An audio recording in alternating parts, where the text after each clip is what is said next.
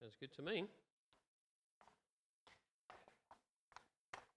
Right, if you've got your Bibles, please can you turn to Matthew 16 while I'm getting myself organised. There's no band, so I'm going to stand over here. Hey, Dale's not the only one who can be radical.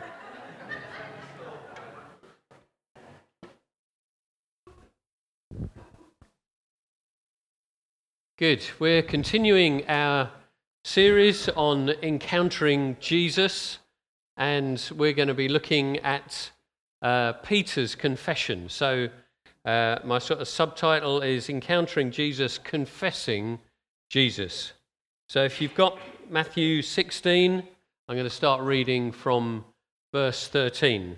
Now, when Jesus came into the district of Caesarea Philippi, he was asking his disciples, Who do people say that the Son of Man is? And they said, Some say John the Baptist, and others Elijah, but still others Jeremiah or one of the prophets. He said to them, But who do you say that I am? Simon Peter answered, You are the Christ, the Son of the living God. And Jesus said to him, Blessed are you, Simon Bar Jonah, because flesh and blood did not reveal this to you, but my Father who is in heaven. I also say to you that you are Peter, and upon this rock I will build my church, and the gates of Hades will not overpower it. I will give you the keys of the kingdom of heaven. And whatever you bind on earth shall have been bound in heaven, and whatever you loose on earth shall have been loosed in heaven. If we were to look at the verses preceding this passage, we would find that Jesus had experienced a very busy period. He'd done a lot of teaching, he'd healed many different people in various locations and had tried several times to find a quiet place with and without his disciples. He'd fed around 4,000 people miraculously on one occasion and had a run in with some Pharisees and Sadducees who had tested him by asking for a sign. And this had all taken place in the north of Israel, near and around the Sea of Galilee. Now, I can easily miss the, the quite large distances involved when Jesus moved around. And you can see on this map, you see on the, the left is the whole of Israel, and on the right, I've zoomed in to that, that, that top section, the Sea of Galilee. And Jesus had, he'd, at one point, he'd gone up to the uh, coast, to the Tyre and, Tyre and Sidon area. That's about 50 miles He'd been across the Sea of Galilee several times. He'd gone up into the mountains to try and find place to pray. And now he's gone 25 miles north to Caesarea Philippi. And you can see it's in the, the, near the base of Mount Hermon, and it has one of the largest springs feeding the River Jordan. There's a lot of traveling, a lot of walking. We know from the parallel passages in the other Gospels that Jesus went to a quiet place, away from the crowds, to pray with his disciples. Now, this passage I read is, is fairly well known, in fact, very well known. But as I read it, maybe some questions occurred to you. Why, why did Jesus say, Son of Man? Why did the disciple give such odd answers? Well, I thought it might be helpful to explain those and some others. So we're going to go through it again, verse by verse. So, why does Jesus use the title Son of Man? And where does it come from? Well, you'll find it used many times in the Old Testament. And at its most basic, it means mankind. In all its weakness and dependence. So you'll find in Psalm 8, verse 4 What is man that you take thought of him, or the Son of Man that you care for him? And we also find it in Ezekiel. And it seems like it's, it's how God addresses Ezekiel. You'll often find it says, uh, The word of the Lord came to me, saying, Prophesy, Son of Man. You'll find it many, many times through there. But also, you'll see this quite a contrast because often at the end of the various prophecies that Ezekiel has, it says, Then you will know that I am the Lord. So there's this contrast between ordinary man and the Lord. So, is it possible then that Jesus is acknowledging himself to be just a man and thoroughly human? We might even say the ideal man, living how God made us to be. The problem with this is the context of some of the other occasions when Jesus uses the phrase. So in Matthew 12, he says, For the Son of Man is Lord of the Sabbath. In Matthew 20, he says, The Son of Man did not come to be served, but to serve and to give his life a ransom for many. In Luke 24, he says, The Son of Man must be delivered into the hands of sinful men and be crucified, and the third day rise again. So, not just a mere man. There's another reference to the Son of Man in the Old Testament, and that's in Daniel 7. Here, in the midst of some quite, quite complex prophetic statements, we find these words I kept looking in the night visions, and behold, with the clouds of heaven, one like a son of man was coming. And he came up to the Ancient of Days and was presented before him. And to him was given dominion, glory, and a kingdom, that all the peoples, nations, and men of every language might serve him. His dominion is an everlasting dominion, which will not pass away, and his kingdom is one which will not be destroyed. Now, there's no evidence that at the time of Jesus, this Daniel passage is one that the Jews specifically identified as referring to the Messiah. We can look back and think it's all so obvious. But when you're living through it, it's not quite so easy. In fact, they were looking much more for a military intervention that would free them from the tyranny and rule of the Roman Empire. Even the way that Jesus uses the term Son of Man develops through his ministry. In the early days, it could easily have been understood as meaning just a man, as in Ezekiel. But as he increasingly describes through his teaching who he is and why he's come, culminating in his declaration before the high priest Caiaphas in Matthew 26. Let's look at that. You remember he was, they were trying to gather false witnesses. And then it says later, two came forward and said, This man stated, I am able to destroy the temple of God and to rebuild it in three days. The high priest stood up and said to him, Do you not answer? What is it that these men are testifying against you? But Jesus kept silent. And the high priest said to him, I adjure you by the living God that you tell us whether you are the Christ, the Son of God. Jesus said to him, You've said it yourself. Nevertheless, I tell you, hereafter you will see the Son of Man sitting at the right hand of power and coming on the clouds of heaven. Then the high priest tore his robes and said, He has blasphemed. What further need do we have of witnesses? It was so obvious to him. At this point,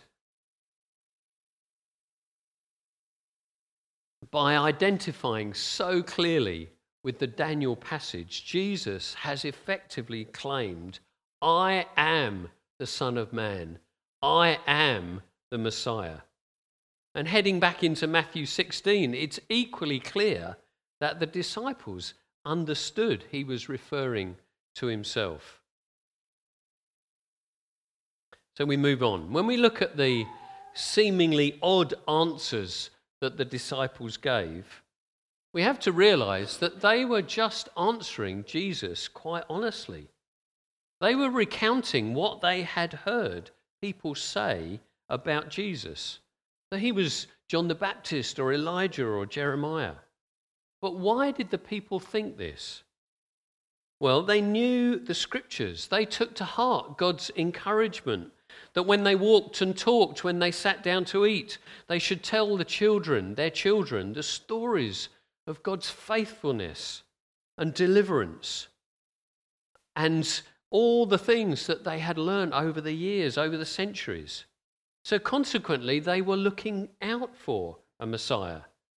In fact, in the 400 years of silence since their last major prophet, Malachi, whose penultimate verse reads this Behold, I am going to send you Elijah the prophet before the coming of the great and terrible day of the Lord.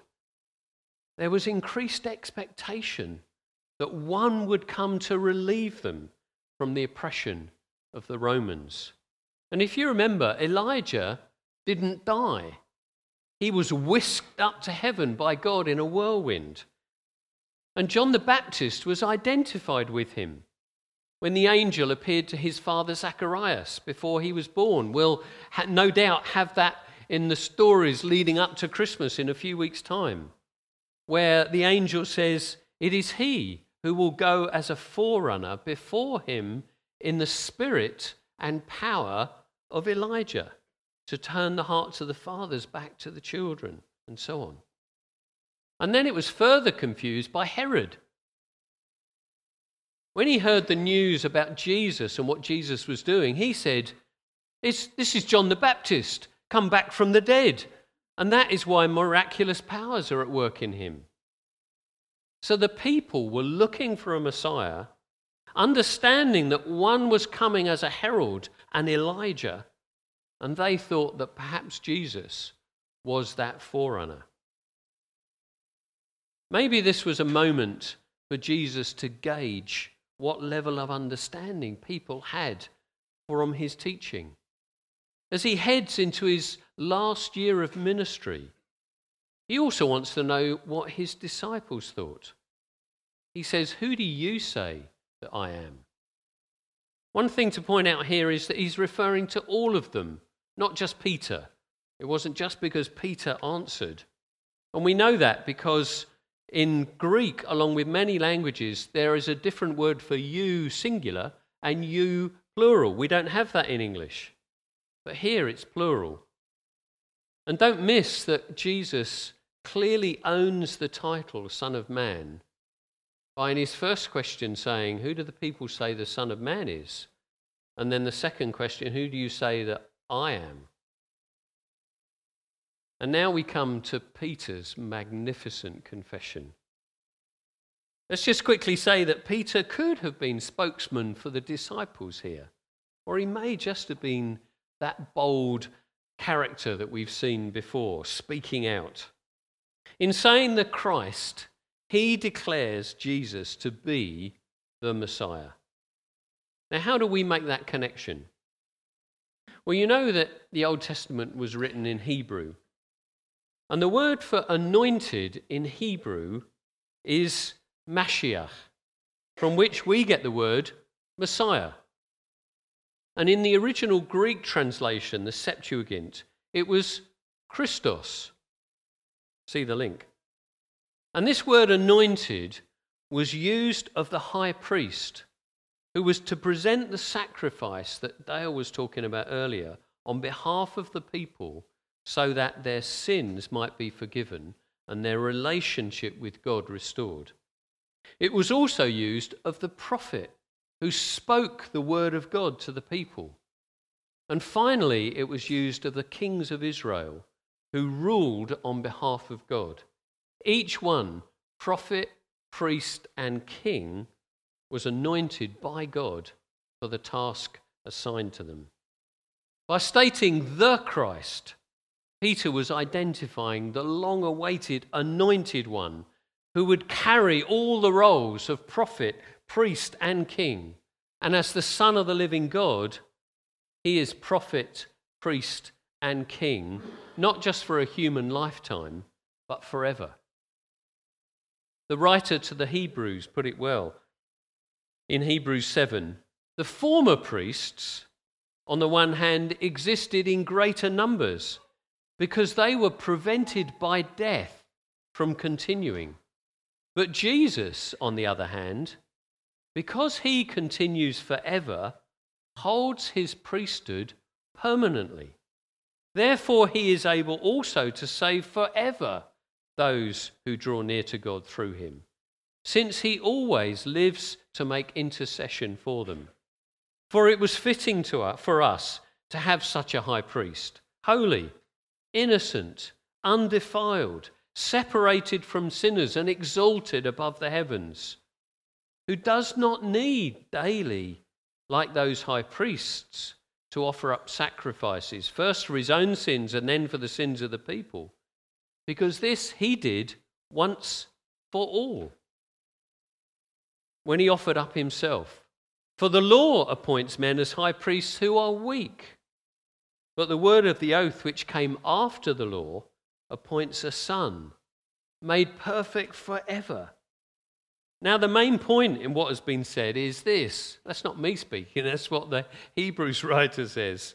We have such a high priest who has taken his seat at the right hand of the throne of the majesty in the heavens. You know, whether the disciples had discussed this previously and come together to this conclusion, or Peter just impetuously blurted it out without thought, Jesus makes it doubly clear that this was not determined by human calculation. First, he calls Peter Simon Barjona, which is strange since it was Jesus who prophetically renamed Peter, sorry, renamed Simon as Peter when he called him as a disciple two, two or so years before. By using his ordinary name, Simon, son of John, he emphasizes Peter's humanity and then reinforces that by stating it wasn't revealed to him through flesh and blood or human intelligence. This wasn't a light bulb eureka moment of indeterminate source that could be associated with our human ingenuity, somehow, somehow left over from our sin tainted divine creation. No, this was a direct file download over a one to one virtual private network from the Father in heaven to Peter on earth. Like the prophets of old, he might just as well have said, Thus says the Lord. Now we come to one of the most misunderstood and misinterpreted verses in the Bible. Let's start with the wonderful juxtaposition of names. In the previous verse, Jesus had reverted to his birth name, Simon, but now uses his prophetic name, Peter. Again, this is no accident, and for me emphasizes that what Jesus says in verse 18 can only be said because of the revelation in verse 17. We'll come back to this a little later. There are three main interpretations of this verse. Let me go through them.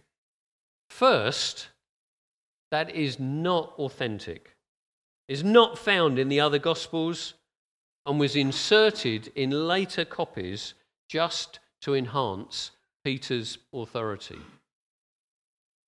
This is actually hard to justify since it is found in the best and earliest manuscripts, as well as the later ones.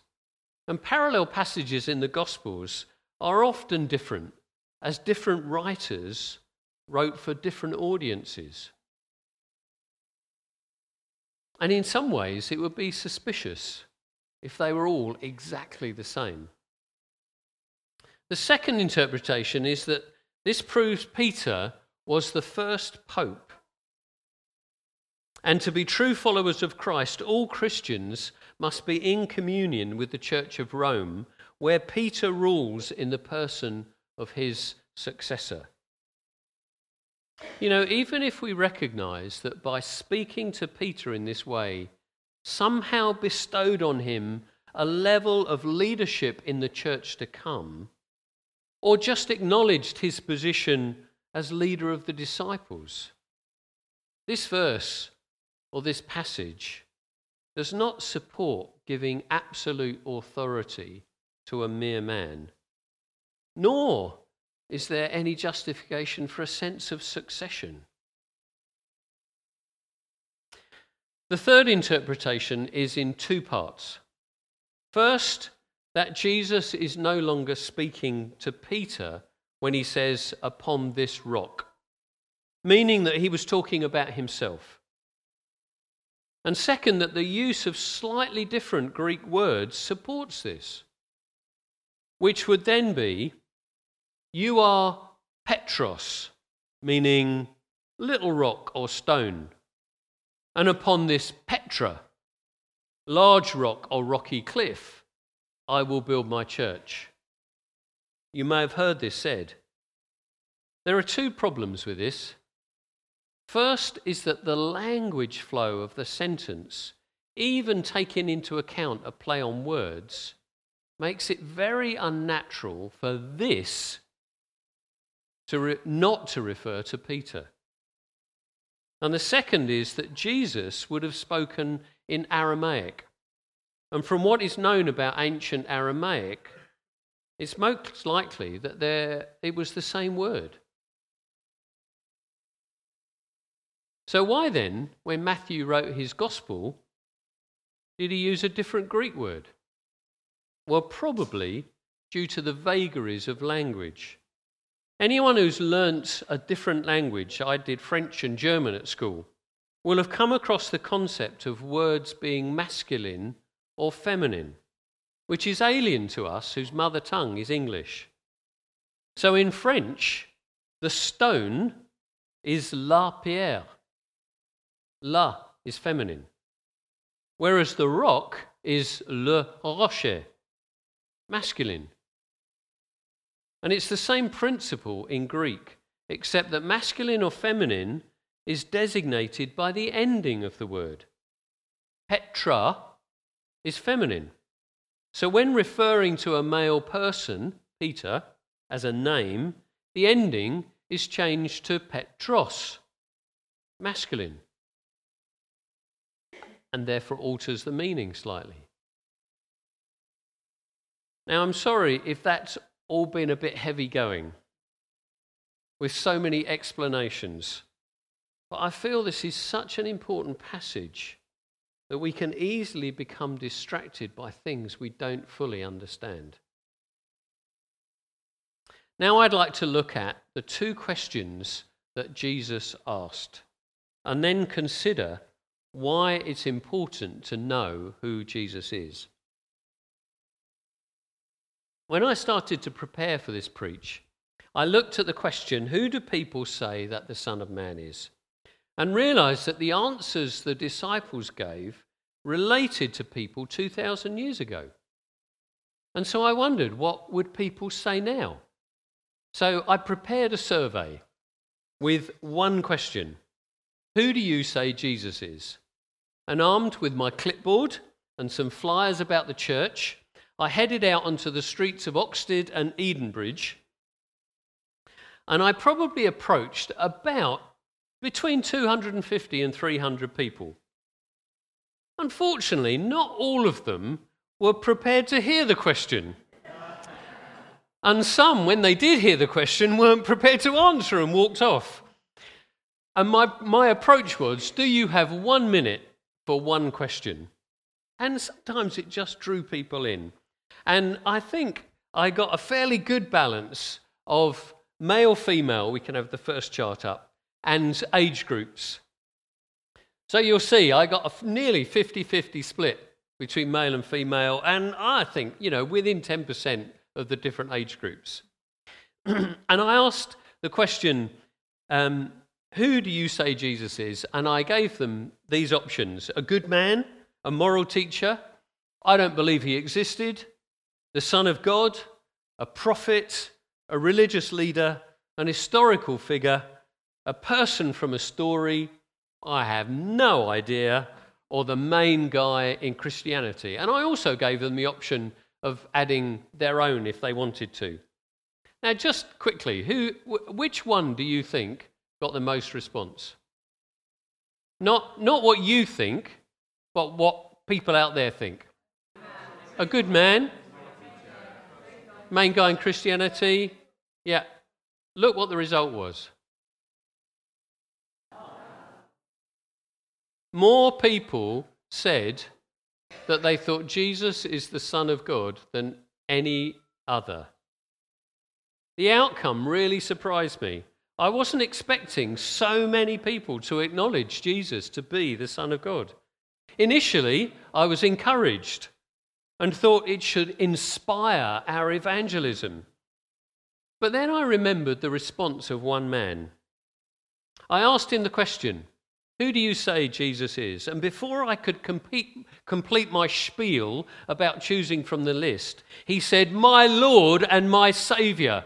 And he was off down the road. Everyone else had thought about it. They may have made a fairly quick decision, saying things like, Oh, I'm not really religious, you know, that one. And some gave a bit longer. One lady stood there for ages saying, Oh, this is really hard. But to everyone, I could have said, Flesh and blood has revealed this to you. They might have worked it out for themselves by reading the Bible or heard stories of Jesus as children or from friends. You see, we're intelligent people. And we're able to work out things from the information around us. Paul explains this in Romans.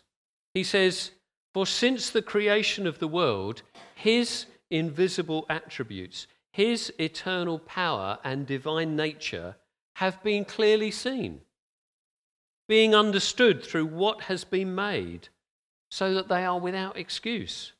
For even though they knew God, they did not honor him as God or give thanks. I can't make any assessment of those people who completed my survey, but I didn't get the impression that they honored God or knew him, except that one man. He knew God and clearly honored him. The different answers I received might indicate lack of interest or perhaps the place people have reached in their understanding of Jesus. They might also reflect our journey to finding faith, a gradual process as we searched or heard more about him. And although it may be interesting to hear what other people think, and might help us if we are to ask relevant questions in our conversations with friends and family, the more important question is who do you say Jesus is? You see, your answer is key to understanding what Jesus meant when he said, You are Peter, and upon this rock I will build my church. You may have felt shortchanged earlier when I dismissed other interpretations of that verse and didn't explain to you what I thought it meant. Well, let me do that now. In our conversations with people, in asking them about Jesus, about church or Christianity, we are working towards questions like Are you a Christian?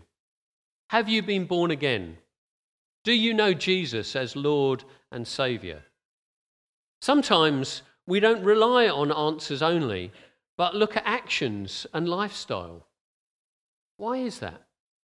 Well, it's clear from Jesus' teaching and throughout the Bible that it's not enough to believe that there is a God. To work hard at being good and helping people, to be kind, considerate, generous, and a nice person. All those things are fine, but they will make no difference to your eternal destiny. Jesus was very clear. He said to Nicodemus, and we talked about this only a few weeks ago unless you are born again, you cannot see the kingdom of heaven. He went on to explain flesh and blood can give you physical birth, but only the Spirit of God can give you spiritual birth. And this difference is reflected in the answers Jesus received from his disciples, as well as the ones I had from my survey. And also in the way Jesus referred to Peter. First, as Simon, identifying his humanity, and then as Peter, reflecting his new spiritual identity. And it's on this new spiritual identity that Jesus is going to build his church. He's no longer Simon, born once, son of John. He's now Peter, born again, son of the living God. And this is what Jesus prophesied when he met Simon for the first time, when Simon's brother Andrew brought him to Jesus. Jesus looked at him and said, You are Simon, the son of John. You should be called Cephas, which is Aramaic, which is translated Peter or Petros. And it is with individuals who are born again, who have a revelation that Jesus is prophet, priest, and king, that he's the Word of God, the Saviour, the only mediator between God and man, the King of kings, and who own it, not as an intellectual observation, but as an eternal, life changing relationship. They are the ones on which Jesus is building his church. And that's the one the gates of hell cannot overcome. You see, there'll always be lots of people with differing views, creating lots of different churches. The church of Jesus is a good man, and the we don't believe in Jesus church, and the there are other ways than Jesus church, and the keep the rules church, and the I can do my own thing, church. But all of those will be overcome by the gates of hell. Only the church that Jesus builds with those who believe in him and know him as Lord and Saviour will stand the test of time and last into eternity. And that's why this question is so important. Who do you say Jesus is. Maybe you've investigated Christianity. Maybe you've asked questions of Christians you know. Maybe deep down you believe that Jesus is Lord. Well, the next step is tough but straightforward. This is what Paul says in Romans. If you confess with your mouth Jesus as Lord, Notice not Jesus is Lord, but Jesus as Lord. You own it for yourself. I'm not just speaking words, but I'm believing it. And believe in your heart that God raised him from the dead, you will be saved. And that's not the deduction of man, that's the promise of God.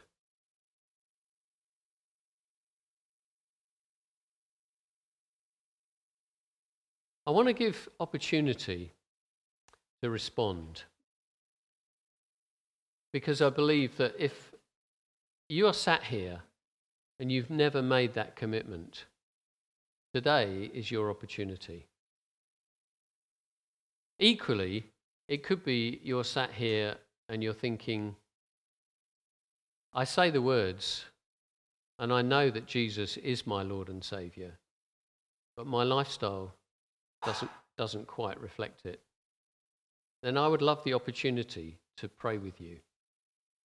And so we're going to sing, unusually for this morning, uh, a song. And while we're singing that, if you would like prayer for either of those two things to respond to Jesus as your Lord and Saviour, or as it were, to recommit that your, your life and give yourself completely to Him as Lord and Saviour, and for your lifestyle to reflect it, then come forward while we're singing this song, and uh, others will gather around you and pray for you.